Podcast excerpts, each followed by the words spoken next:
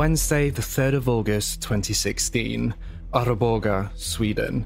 The authorities receive a panicked emergency call from a holiday home on the shore of Hjälmaren Lake. Jag, jag, jag håller på död. Jag tror att min man är död i sängen. Jag tror att, jag tror att det är någon som har varit inne här. In a case that was voted on by my Patreon and channel members, we're going to explore the horrific and complicated case of the Swedish cottage murders. People say Ted Bundy didn't show any emotion. I showed emotion.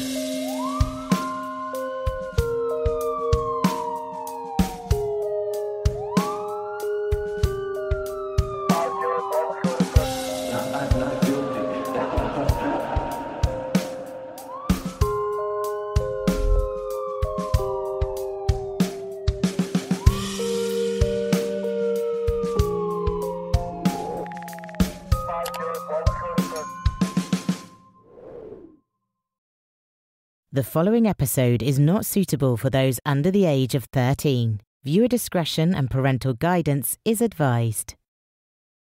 Before we delve deep into this case, I'd just like to thank Magellan TV for sponsoring this episode.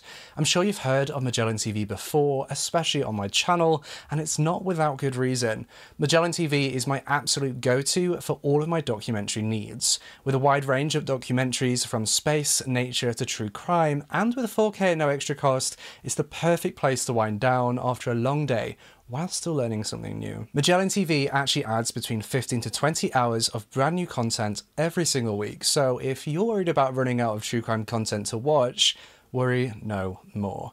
I've just watched Super Tornado Anatomy of a Mega Disaster. On May 22nd, 2011, one of the most devastating tornadoes in American history struck Joplin, Missouri, carving a mile wide path of destruction and death.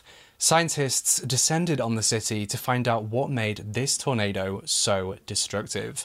This film visits Joplin at the five year mark as its people continue to pick up the pieces and struggle to make sense of one of the worst natural disasters ever to hit the heartland.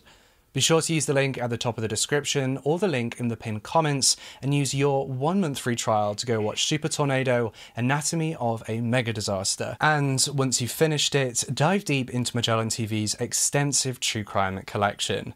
As I said before, new documentaries like Super Tornado Anatomy of a Mega Disaster are added to Magellan TV weekly, so do not sleep on this offer.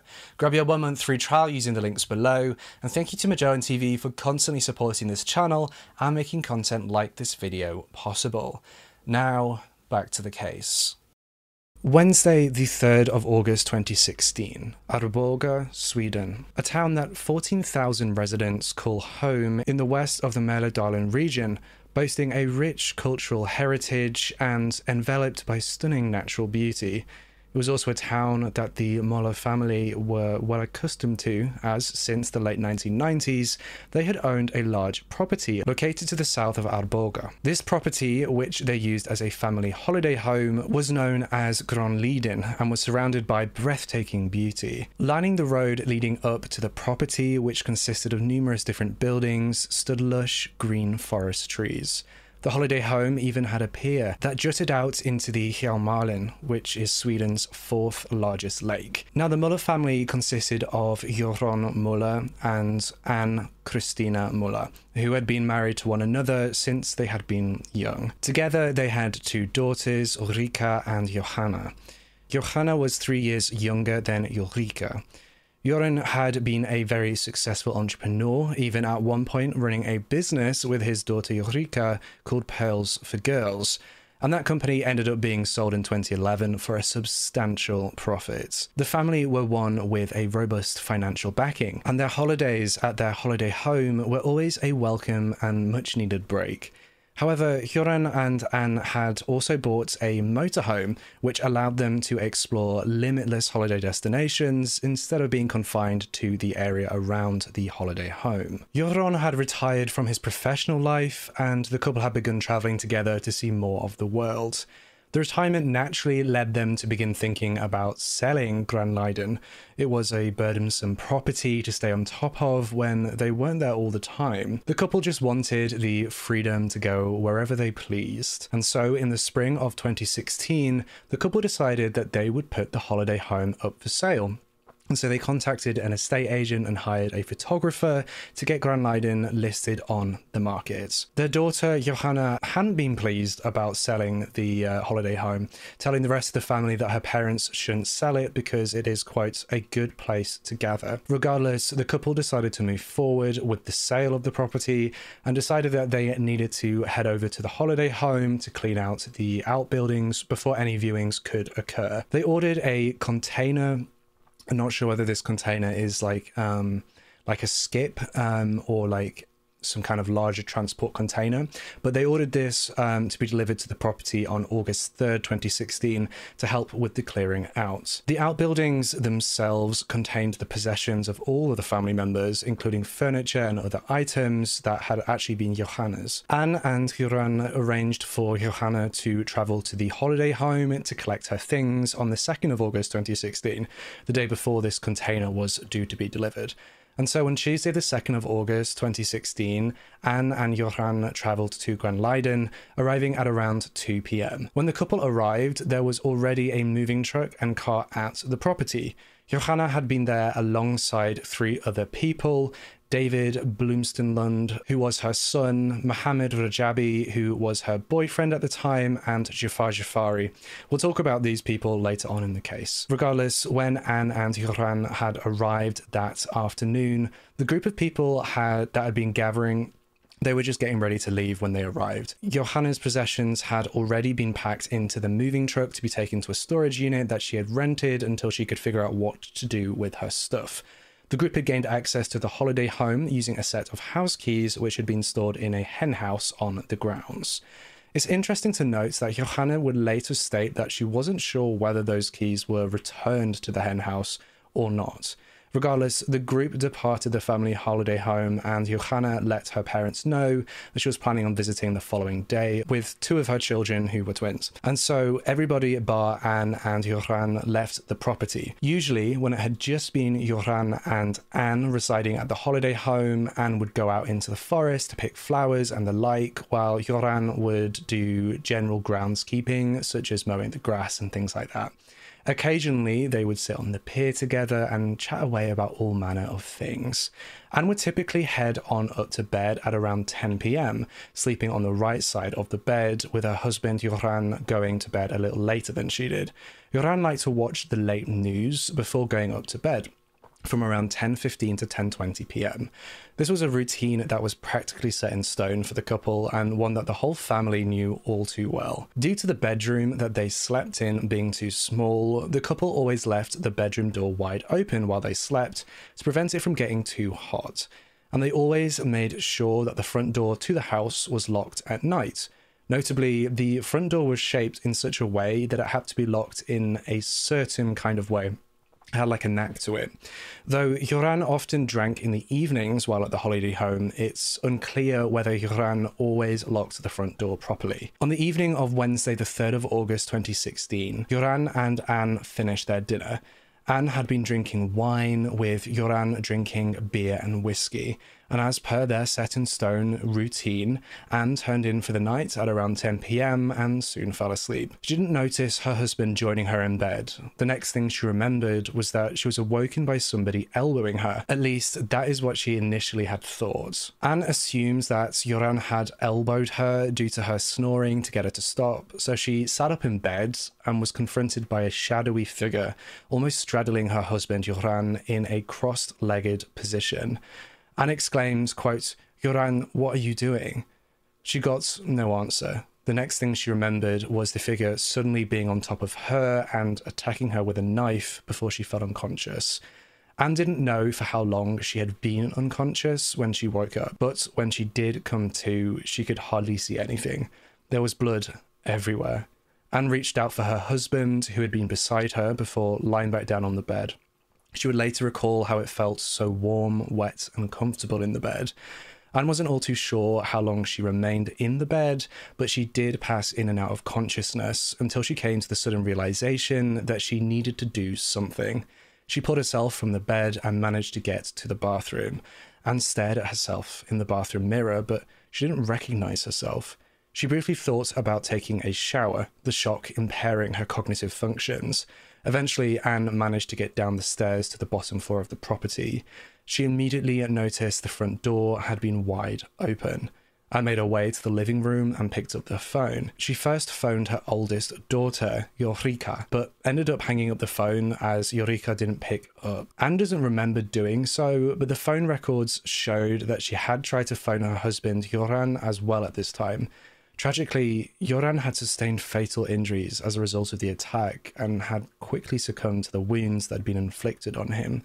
The fact that Anne had tried to call her husband, knowing what had happened to him, just shows the state of shock that she had been in at that time. She then placed a call to 112, which is the emergency services number in Sweden, at 11:09 p.m. We have a recording of the SOS call that Anne placed that evening, which we're going to take a listen to. Of course, this recording is in Swedish, but we have obtained a translation of what Anne said to the authorities in the call, which I'll overlay on the screen. If you're more familiar with Swedish and can, I would greatly appreciate if a you could confirm this translation that we've got of this call down in the comments. Though don't feel like you have to. Let's take a listen. Jag, jag, jag håller på död. Vad är det som har hänt för något? Jag är helt blodig Ja, och jag har sår överallt. okej. Och jag tror att min man är död i sängen. Jag tror att, det, jag tror att det är någon som har varit inne här och Okej. skadat. Anne remained on the phone with the authorities for around 45 minutes, trying to explain to the police how to get to the holiday home. A police patrol car and an ambulance eventually arrived at the property, and immediately they began asking Anne questions about what had happened. The actual events of what followed were unclear to Anne. The police asked her if she had any enemies that could have done this to her family, and she told them that there was only one person that came to mind her youngest daughter, Johanna. The authorities at around that same time confirmed that sadly her husband Joran had passed away, though she refused to believe it. The 65 year old woman was then taken by the ambulance and rushed to the local hospital. She was operated on for four hours and needed a total of 68 stitches for the severe lacerations that she had sustained. Anne and Joran had both sustained about 24 and 23 stabbing wounds to the upper body, respectively, and the wounds appeared to have been almost random, not showing anything that was indicative of the killer trying to hit a vital organ or having any medical understanding of where those organs may be. Joran sadly was determined to have passed as a result of blood loss, and doctors concluded that Anne would likely have also died from blood loss if she had waited any longer. Investigators rushed to try to find out who had committed such a gruesome attack. But first, the police had to conduct home visits to both Johanna and Ulrika to inform them of their father's death and the current medical state of their mother. It's interesting to note that Anne was actually initially arrested on suspicion of murdering her husband, which sickened her to the core. Though this preliminary investigation into Anne was dropped after a few days, the police quickly turned their attention to the couple's youngest daughter, Johanna, and her boyfriend, Mohammed, Rajabi. Maria Johanna Elizabeth Muller, known as Johanna, was born on the 15th of January 1975 to Joran and Anne Muller in Eskilstuna, which is where she grew up with her older sister Ulrika and her parents. According to Johanna's own later accounts, she claimed to have always been a daddy's girl when growing up, with her father taking her hunting and fishing. She claimed that she never really had a close relationship with her mother, as she believed she had died in the womb and her mother had expected to give birth to a stillborn child. Though when she was born alive, Johanna claims her mother had difficulty bonding with her. Again, this is according to Johanna. Growing up, Johanna claims that she never hugged her mother and felt rejected by her and excluded from the relationship that her mother had with her older sister. Further, she alleged that despite this seemingly loving relationship between Johanna and her father, between the ages of 5 to 13, she alleged that her father sexually abused her.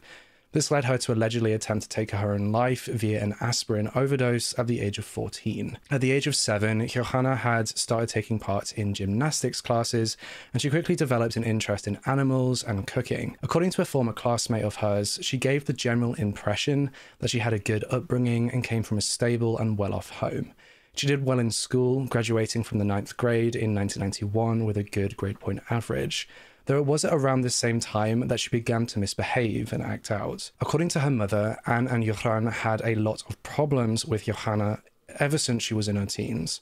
She apparently fought everything.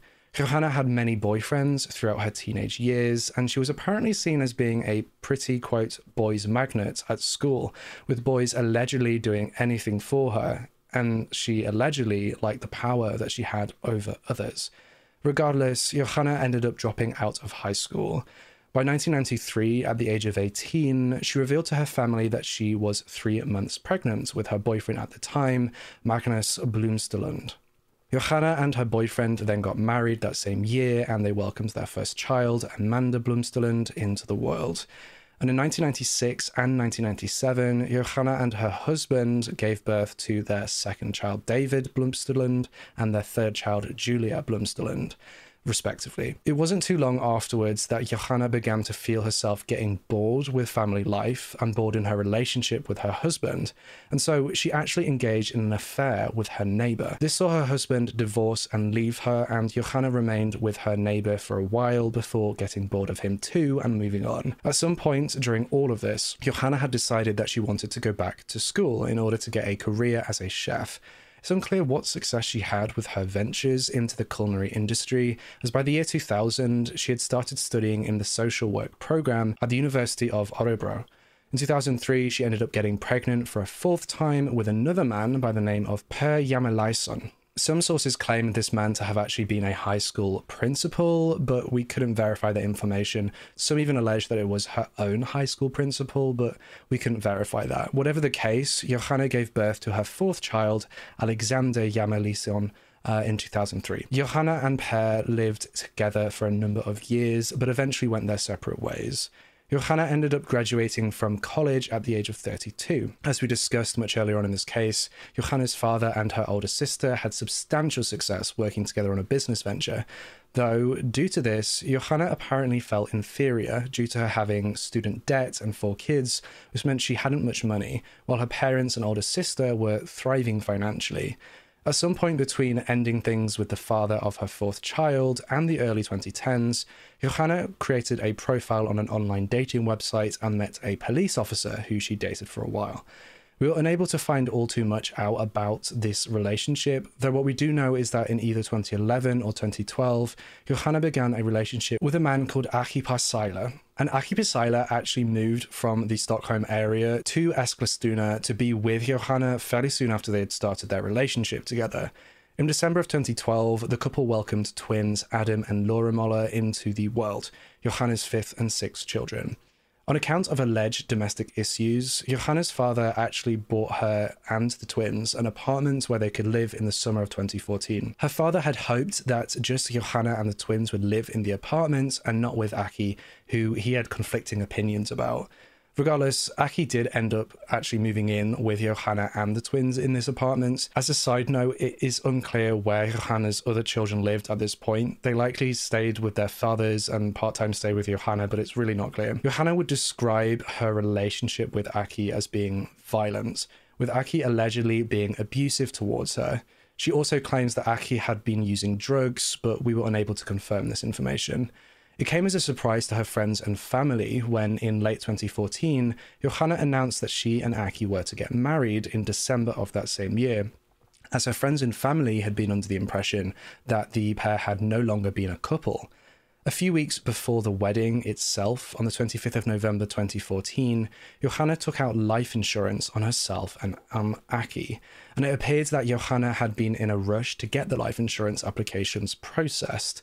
The insurance company had asked the couple to both undergo health examinations, which Aki agreed to go and do. However, Johanna refused to go and have her health examination as she alleged that she had been unable to afford one, despite the fact that the couple had the finances at the time to allow her to have one done. It was speculated that the reason she actually abstained from the health examination was due to the fact that she had no intention of going forward with her own part of the life insurance plan. Also, in 2015, Johanna, alongside a colleague, decided to work together and form a private company that provided accommodation for unaccompanied refugee minors. We'll revisit this company a little later on, but I feel in order to understand Johanna's situation further, we need to take a look at her financial situation. Ever since she left her home at the age of 18, she had continued to receive financial support from her parents on a regular basis, though Johanna never seemed to have enough money to fund her extravagant lifestyle. Her parents had purchased her a car, paid her rent, and helped with various debts, totaling over 600,000 Swedish krona. They helped her out financially whenever she needed it. Johanna's mother took extensive records of all the money that they had provided to Johanna and of all the transactions, which showed the degree to which they had supported her. But instead of Johanna using this money to pay her debts, she instead used it to buy plastic surgery. Despite all this, it appeared that Johanna and Aki's marriage had been going well. That would be until August of 2015. In the morning of the 8th of August 2015, the lifeless body of Aki Pasila was found floating in a shallow portion of the Hjälmaren Lake. The shoreline he was discovered in was nearby the very same cottage where Johanna's parents would later be attacked the following year. When Johanna woke up that morning and discovered Aki was not in the cabin, she stated that she had assumed he was out fishing. However, after she noticed that he had abandoned his phone on a nearby pier, Johanna called for emergency services at 8:54 a.m.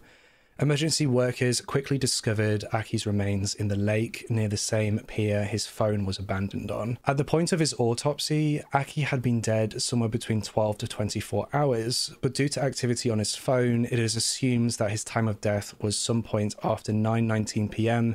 on the 7th of August. His lungs were bruised and had traces of water in them, leading the investigation to label his death a drowning with unknown causation. His blood alcohol level was a 1.36, meaning he was likely intoxicated at the time of his death, adding credit to the theory that his death was likely accidental. Regardless of his level of intoxication, those who knew Aki were shocked by this, as they knew he was an active man and a strong swimmer. At the time, this was the end of Aki's case. However, after the incident that would follow a year later, the case was actually reopened on suspicion that Johanna had been behind her husband's death as well. Emergency staff who had arrived on the scene in the morning of the 8th of August had reported strange behavior from Johanna. In her account of the morning and night prior, Johanna stated that she, Aki, and their two twin children had come out to the cabin in order to celebrate Aki's birthday with a large meal. She stated that as they sat and ate the meal on the pier nearby, Aki felt displeased with the meal she had provided and an argument followed. After this argument, she stated that she took the twins back to the cabin and put them to bed, and then she fell asleep herself, not leaving the cabin until the following morning. As you will recall, Johanna had said she'd assumed Aki was fishing until she discovered his phone on the pier. There were, however, several issues with Johanna's retelling of events. First of all, her claim that she had not left the cabin until the morning of the 8th after settling in for the night on the 7th was proven to be false. Investigators found that her cell phone pinged off three cell phone towers around the lake between 8:19 p.m. and 8:59 p.m. due to texts being sent on the night Aki died. A time slot startlingly close to Aki's assumed time of death. One specific cell tower, referred to as Bishop's Wreck Mast, could not have been pinged by her cell phone from inside of the cabin nor by the pier, meaning she would have had to have left that area that night. Another contradiction to her story. Johanna was proven to have phoned her daughter Amanda Blomsterlund at 8:30 a.m. on the morning of the 8th and mentioned nothing about Aki's absence to her. Emergency personnel found it odd that when they were contacted by Johanna, that she had not taken measures to locate Aki herself, almost as if she knew there would be no recovering him. A fireman who had arrived on the scene to help look for Aki was the one to discover his remains, which were located mere meters from the pier, very well visible from the pier where Aki's phone was found. This firefighter stated later he felt that it would have been impossible to have been on the pier that morning without seeing Aki's body in the shallow water. Another strange factor of the investigation was the water found in Aki's lungs. It was determined to be water that could not have come from the lake based on diatoms and other solubles in the water. The water found in his lungs was determined to be more closely related to well water than water from the lake, from which his remains were recovered from. Worsening the theory of Johanna's guilt was the inclusion of testimony from people who knew her. People who claimed that she, on various occasions, had attempted to convince them to murder Aki. Various accounts from friends and family members describe Johanna's interest in having Aki killed. Johanna was described as having several plans for Aki's murder, ranging from stabbings to having furniture dropped on him in a stage accident. One of those testifying this was Johanna's aforementioned daughter, Amanda Blomsterlund, who claims that her mother would often paint Aki to have been a violent abuser, though those who knew Aki described him as the very opposite. This lie extended as far as her father, who rented out an apartment, as we said, for her and the twins, as he truly believed that it was unsafe for Johanna and the children to be under the same roof as Aki. These accusations were supported by other examples of Johanna's manipulative tendencies. It was proven that Johanna had forged Aki's signatures on the life insurance policy that totaled 2 million Swedish krona in the event of his death. According to those who knew Aki, he had no idea that this life insurance policy had been filed at all. The company that this policy was filed with testified later that steps were taken quickly to ensure that Aki's side of the life insurance policy would pay out, but none of the same steps were taken to ensure the same for her half. This led the investigators and the company itself to believe that Johanna had no intention of ever utilizing the portion of the life insurance policy that would pay out in the case of her own death. One final factor played into the suspicions around Johanna the fact that Aki had recently met another woman. Aki had on multiple occasions spent time with her, taking her on expensive trips and talking with her extensively. This final major factor was seen as the likely motive if Johanna was the truly the killer. If Aki and Johanna were to divorce, the life insurance policy that Johanna had taken out would have been annulled. She would get no money if he were to die. These circumstantial factors are all strongly implicating, resulting in Johanna being convicted of murdering Aki. This, however, would not last. Johanna would later be acquitted of the crime, with the court claiming there was no definitive proof that Johanna was behind Aki's death, which was relabeled as a quote likely swimming accident once more. On top of everything else that had been going on in this case, there was also a sex scandal that came out against Johanna in the summer of 2016, before the murder of her parents. Johanna's manipulation, as you might have assumed, bled into her professional life as well. You see, Johanna was a social worker who worked with a company focused on placing unaccompanied young and minor refugees with families to help them get settled in their new country. Many of these individuals were between the ages of 15 to 25, an age range that Johanna displayed interest in. Former co workers of Johanna cited instances of her having inappropriate sexual relations with her clients, as well as some of these young men, many of which were seemingly non consensual. In a scandal that would leak to the media, Johanna was caught on video extorting teen refugee boys into having sex with her. She did so with the threat of deportation if they did not comply forcing them to choose between her unwanted sexual advantages and their right to remain in Sweden. Despite how egregious this situation was, there is a notable lack of coverage that we could find on this aspect of Johanna's criminal history, and seemingly nothing major came of it. There didn't seem to be any actual prosecution there. After the horrific murder of Joran Moller and the savage attack on his wife Anne, the investigators' sights turned to Johanna and her boyfriend at the time, Mohammed Rajabi. And fortunately, it wouldn't be long before they would get the break in the case that they needed. Mohammed Rajabi would actually confess to the murder and attempted murder, but also confess that he'd been forced to carry out the attack by none other than Johanna. He alleged that while Johanna hadn't been present during the attack, she had been the one who planned and manipulated Mohammed into committing it, and that she had been waiting outside in a getaway car. Mohammed Rajabi had been born in Iran on the 18th of October 1374, according to the chronology of Iran. That would translate to the 8th of January 1996 in Western chronology. He had actually been a citizen of Afghanistan due to his parents being Afghans, though he had never lived in Afghanistan. In the summer of 2015, Mohammed left Iran for a number of reasons and travelled to Sweden via Turkey, Greece, Serbia, Croatia, Austria, Germany, and Denmark. When he had been in a refugee camp in Greece, he had his photograph and fingerprints taken and he filled out his personal details on a form. Now, Mohammed had heard that people under the age of 21 weren't allowed to travel alone, and so he wrote on the form that he'd been born in 1994 rather than his real birthday. When Mohammed arrived in Sweden in December of 2015, he gave the immigration control the documentation he'd been given in Greece. He was subsequently allocated a place in accommodation designated for refugees in Sweden. After a short while, he was then moved to refugee accommodation in Arboga. And it was while Mohammed had been at this new accommodation that he had become friends with other refugees and someone called Jafar Jafari. Notably, every Friday, Johanna Moller and her business partner would visit the accommodation as part of their company's operations. One night, shortly after Christmas of 2015, Mohammed fell ill, which required the staff at the refugee accommodation to call for an ambulance. He was subsequently taken to a hospital in Kungsör and had to stay overnight. Johanna had heard the news of Mohammed's illness and informed the staff at the refugee accommodation that he could move in with her so she could look after him. Mohammed, upon hearing this offer, rejected the proposition and, after being discharged from the hospital, returned back to the refugee accommodation. Now, not long after, Johanna offered for him to stay with her once more, and the staff actually told Mohammed that he might as well accept the offer as Johanna lived in Eskilstuna, which was where there was a larger hospital. Mohammed subsequently changed his mind and agreed to the new arrangements.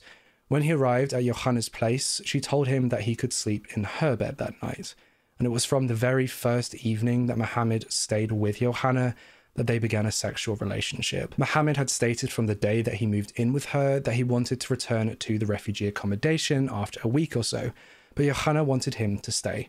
She told him that the refugee accommodation he'd been in would shut down soon, and that if he didn't stay with her, he'd have to go to a different refugee place for adults. Mohammed chose to stay after believing the lies that Johanna fed to him. When Johanna was at work, Mohammed would do the domestic chores around the flat. Two weeks after the sex scandal came to light in the summer of 2016, Johanna began talking to Mohammed about her parents. She told him that her parents had not been good people, that her father had allegedly raped her when she had been 10 years old. Johanna claimed that she had kept this assault secret as she had loved her father, but she now hated her parents and wanted their heads to be removed from their bodies an actual thing that she said. She further said that she'd made up her mind before asking Mohammed to kill her parents by following her plan. Now, I have to quickly note that by this point, her parents had actually cut her off financially, um, which kind of plays into the motive here. Initially, Mohammed told Johanna that he didn't believe her and that she'd got him confused with a murderer. He insisted that he didn't want to commit any murder and that it would be best for them to both go their separate ways. But the pair didn't end up going their separate ways. Rather, over the course of about two months, on eight to ten separate occasions, Johanna brought up the idea that Mohammed should kill her parents. Each time she brought it up, she would nag Mohammed about it for a couple of hours, often muttering, quotes, both shall die. At one point, according to court records, Johanna suggested to Mohammed that he should go to her parents' apartment and kill them there. She even claims that she had asked her son Alexander to get the keys to the apartment. The final time that Johanna brought up him murdering her parents before the events of the 3rd of August 2016 was the last straw for him. And Mohammed broke, telling Johanna, quote, Okay, then I will go and do it. As we discussed earlier, on the 2nd of August 2016, Mohammed, Johanna, Johanna's son David, and a man called Jafar Jafari, who Mohammed had become friends with at the refugee camp, had been at the family holiday home packing furniture and other possessions into a moving truck. Jafari Jafari was an Afghan immigrant who had been in a relationship with Johanna's daughter, Julia Blomsterlund. The group departed shortly after Johanna's parents had arrived, Mohammed greeting them from a distance before taking the moving truck to the self storage unit that Johanna had rented. The rest of that day consisted of Johanna and Mohammed running general business errands. On the day of the murders, on the 3rd of August 2016, Mohammed awoke at around 11 to 11:30 a.m. and immediately noticed that Johanna hadn't been at home. Mohammed decided to go out to hang out with some friends for the day, during which he ingested drugs and alcohol. At about 7 pm that evening, Johanna sent him a text asking him to come back home, and so Mohammed did as he was told. He brought home with him some cocaine, and after a while, he and Johanna went out and sat in Johanna's car. The couple drove over to Johanna's company's car park and switched into the company's VW vehicle. Johanna believed that the VW would be, quote, more convenient. They then drove with Johanna in the driver's seat in the direction of Arboga, where the family holiday home had been located. Johanna once again asked Mohammed whether he would kill her parents, and Mohammed got angry with her. She said, quote, Will you do it or not? And Mohammed responded saying, quote, You are already driving there, why are you asking? The pair arrived at the entrance to the family's holiday home, though they kept going down the road for about 100 meters before coming to a complete stop. Johanna and Mohammed stayed in the car for around 20 to 30 minutes as they talked about what was about to happen. Johanna asked Mohammed, quotes, Are you sure you want to do it? Mohammed replied by saying, quotes, I don't want to, but if I say no, are you going to go back? Meaning, are you going to drive us back to our apartments? Johanna told him no and asked Muhammad to, quote, try it out. And so Muhammad accepted Johanna's request. She gave him a shirt and a pair of gloves and told him to put them on. Johanna then handed him a knife. She didn't tell Muhammad how he should get into her parents' holiday home, but did tell him that they slept in a bedroom upstairs and that the stairs were located on the right hand side of the front door. She further told Mohammed to make sure that the downstairs lights had been switched off before entering the property. And then she repeated a phrase she'd said so many times before to Mohammed quote, Both shall die. Mohammed got out of the car and began walking towards the house and up the driveway. When he got to the courtyard of the property, he sat down near the container that had been delivered a few days earlier and smoked for a short while. After about five minutes, he walked towards the house. Once he had been satisfied that the downstairs lights had been turned off, he went to the front door and tried the handle, finding it to have been left unlocked. Mohammed had told himself at this point that if the front door had been locked, he would have just returned back to the car, but it had been unlocked. Mohammed entered the holiday home and went up the stairs to find the door to the bedroom where Johanna's parents slept to have been ajar. He wanted to ensure that they were both fast asleep, so waited outside the bedroom for around 30 minutes and despite not wanting to, he entered the bedroom with the knife in his left hands and begun the horrific attack. The attacks on Yoran and Anne had lasted only a handful of minutes. Mohammed fled the house, certain that both of them had died, and ran straight to the car in which Johanna had been waiting. She had fallen asleep uh, during the attack and was suddenly awoken by Mohammed getting into the vehicle. He had blood all over his clothes. Johanna asked him what had happened, and he told her to see for herself before telling her to shut up and drive. The pair then raced back towards Johanna's company's office. On the way, they threw the knife using the attack into a lake. The pair got back into Johanna's apartment at around 1 am. Mohammed took off his bloody clothes and threw them into the washing machine with the help of Johanna. They then went to bed. On the morning of the 4th of August 2016, Johanna woke Mohammed up after the police had informed her that her father had been murdered and that her mother had been in the hospital. According to some sources, Johanna began to get angry at Mohammed as her mother had survived. At 8 pm that night, the police paid Johanna a visit to ask her some more questions, and throughout the interview, she cried. Though when the police left, she started laughing and said, Am I acting well? At some point over the next few days, Johanna and Mohammed decided to flee to Thailand. The pair made their way to Stockholm, where they separated for their own journeys. Mohammed was to travel via car and Johanna via airplane. Though Mohammed was arrested as he tried to leave the country, and Johanna was arrested at the airport. They were both taken to Västerås and were detained for three days. Mohammed and Johanna were ultimately released from custody after they both categorically denied any involvement in the murder of her father and attempted murder of her mother. After being released from custody, they travelled via car to Stockholm with the plan to leave Sweden and settle in Spain. Johanna told Mohammed that she would sort out passports and money for him and that she was going to inherit $10 million. She further purchased brand new telephones for them so nobody else could contact them. Johanna then changed the plans and stated that they should go to Norway. Mohammed tried to get into Norway but was turned away by customs, though when he tried again the following night, he was allowed in without being stopped. Johanna had arranged for a room to be booked in a hotel in Trondheim, which Mohammed travelled to, but on the way he was stopped by the police and was detained for two days. He was then told that he had to pay a fine and that he had to leave Norway within 15 days due to immigration related offences.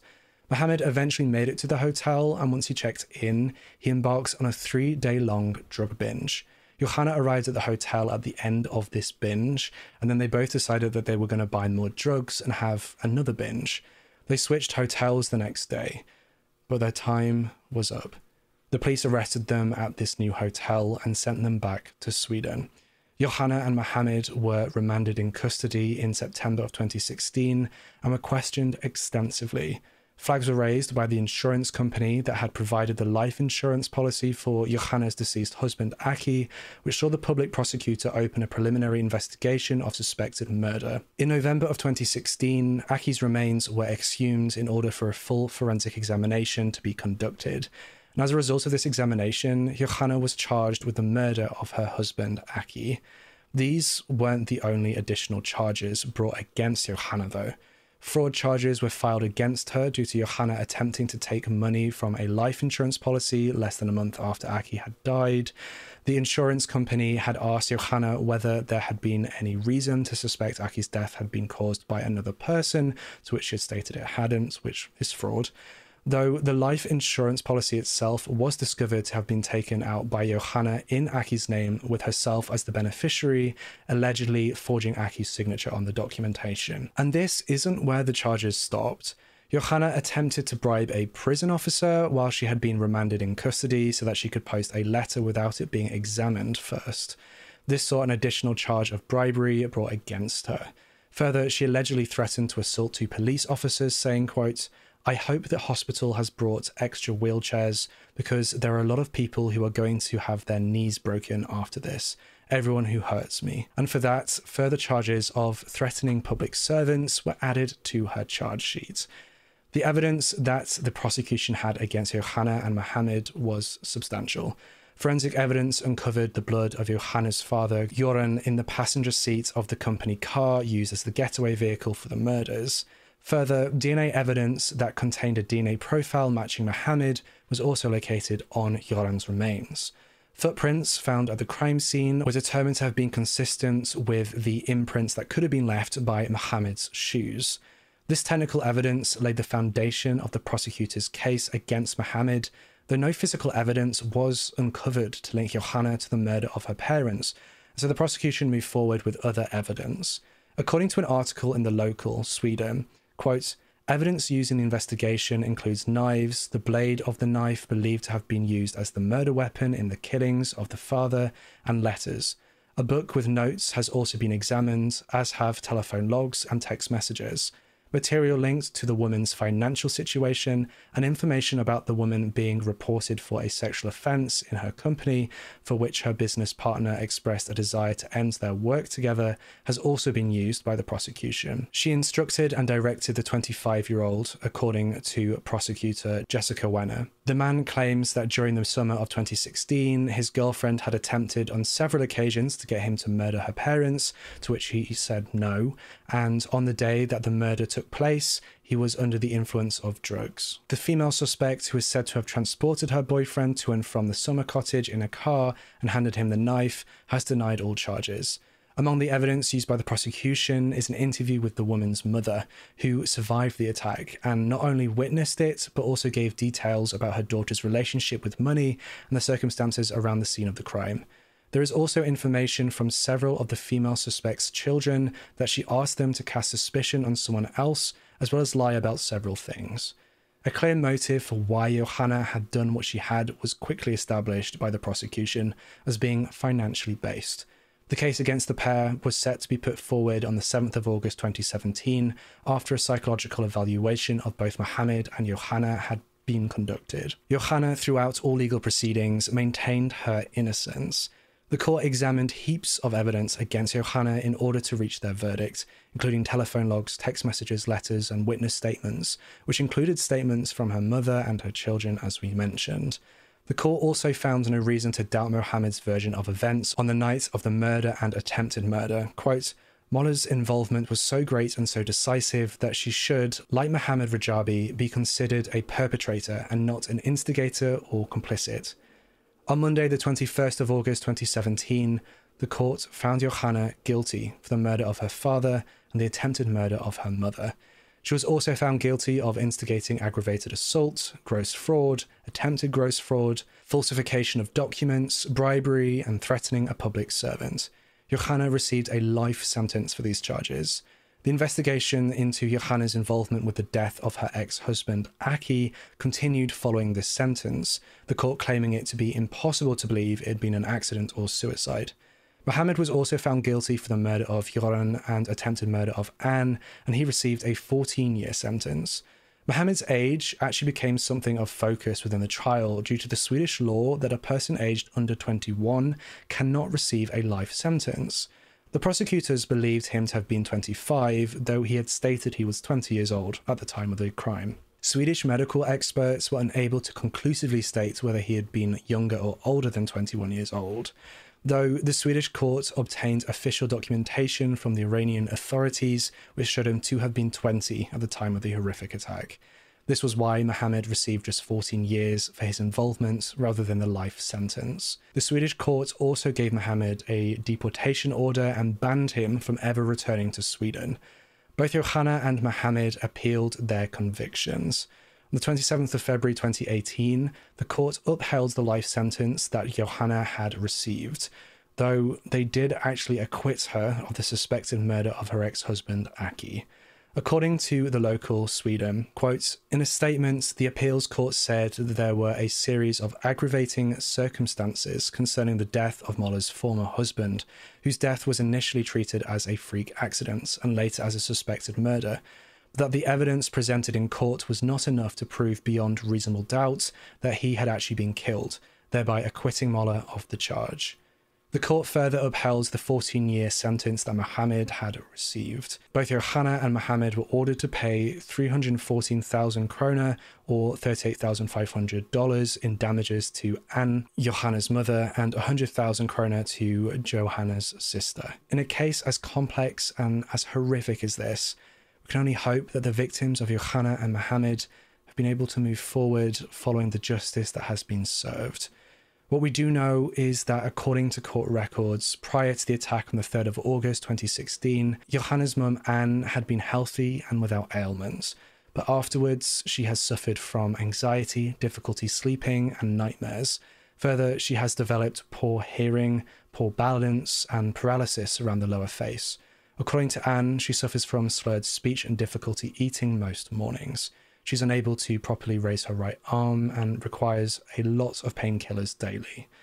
It must finally be noted that Anne refutes any of Johanna's claims that her father had molested her when she was young. She says that during the alleged time, Anne had been a housewife and Joran had worked a lot and had never been alone with her daughters. And that brings us to the end of our coverage of this case. If you have a case that you want me to cover, head on over to requestacase.com and send in your submissions there. You can also see what other people have submitted and place your vote on what I should cover. So if you don't want to miss out on it giving me your input, then head on over to requestacase.com. Make sure to subscribe to this channel and hit that bell icon so you can be notified every single time I post a brand new true crime video, just like this one. You don't want to miss out on my true crime deep dives, which I do live here on YouTube. So Make sure you subscribe for that, and that's almost every Saturday at 10 pm UK time. Thank you once again to Magellan TV for sponsoring this episode. Grab your one month free trial using the links down below. Also, if you want to hang out with a small community of people who like true crime content, be sure to join our Discord server for free. You can find a link to that in the pinned comments and in the description. A special thank you to my Patreon members and channel members. Bellametheus, Nino Lover, MG, Bailey's Clubhouse, Katie from the Other Side, Michelle Johnston, Sherry L. Bandy, Lady Janice Mimi Fisher, Kirsty, Jade G, Patricia Luna, Casey Monks, Samantha O'Hara, and Cicely Thomas. If you want to support this channel, get access to monthly case polls, audio versions of my videos, scripts, and more, hit that join button down below or go to patreon.com forward slash Joshua Miles and become a patron or channel member today. And with all that being said, I'll see you in the next case. A special thank you to all of my Patreon members for helping keep this channel afloat, but especially thank you to my lead investigators for all of your support. If you'd like to support this channel for less than $5 a month, then head on over to patreon.com forward slash Joshua Miles.